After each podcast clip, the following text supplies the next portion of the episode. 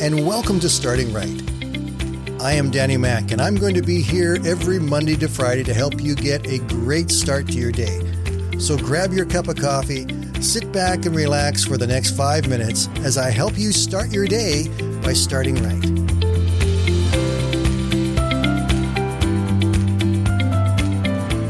In 1907, Scotty Philip, who was a well known cattle rancher from South Dakota, was down in Texas on a cattle buying trip.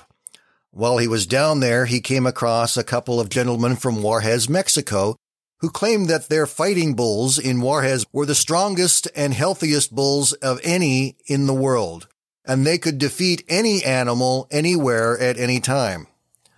Scotty, who had his cattle ranch, also was a buffalo fancier, and he said to the men from Juarez, I've got a couple buffalo who could take your fighting bull any time. The following discussion led to an agreement and a fairly large bet of a battle between Scotty Philips' buffalo and the fighting bull of Juarez, Mexico. So Scotty went home and he packed up two of his buffalo to send down to Juarez. One of those buffalo was an eight year old named Pierre. I want to pick up the story as it was reported in the South Dakota Magazine in an article by Jim Dixon. When Pierre ambled out into the arena, the crowd emitted a buzz of anticipation.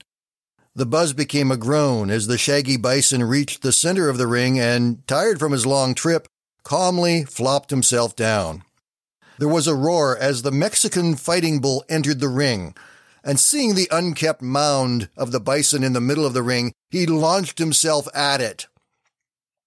Pierre managed to get himself to his feet just in time to take the bull's charge head on. There was what sounded like an underground explosion, and the dust cleared to reveal an unmoved Pierre stoically contemplating a surprised and slightly dazed bundle of bovine bewilderment that had bounced back 15 feet or so from the point of impact. But the bull's mama hadn't raised any dummies. After all, he had a pair of sharp horns that could do major damage to this buffalo.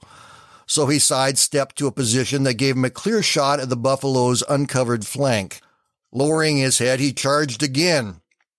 Alas, the bull's mama hadn't told him about a major difference between bulls and buffalo, namely that buffalo can turn on their front feet rather than their back feet.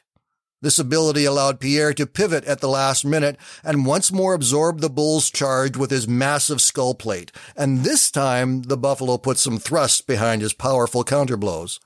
After the final encounter had brought him to his knees, the once fearsome fighting bull fled to the other regions of the arena and tried to climb out of the ring. Failing that, he could only stand shaking as the catcalls of the angry crowd rained down on him. I loved that story and it made me laugh. But it also reminded me so much of what God tells us in Ephesians chapter 6 and verse 13. He says, Put on the full armor of God so that when the day of evil comes, you may be able to stand your ground. And after you've done everything, to stand. Just like that old buffalo who stood his ground and took whatever the fighting bull could throw at it, he wasn't about to be moved.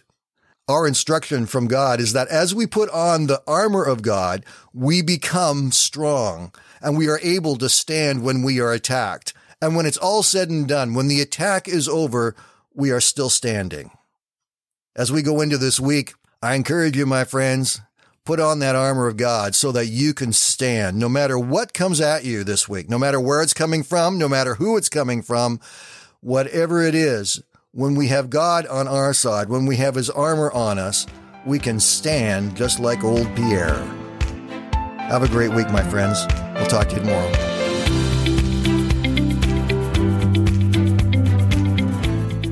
Thank you for listening today. And I invite you to join me Monday to Friday right here on Starting Right with Danny Mack.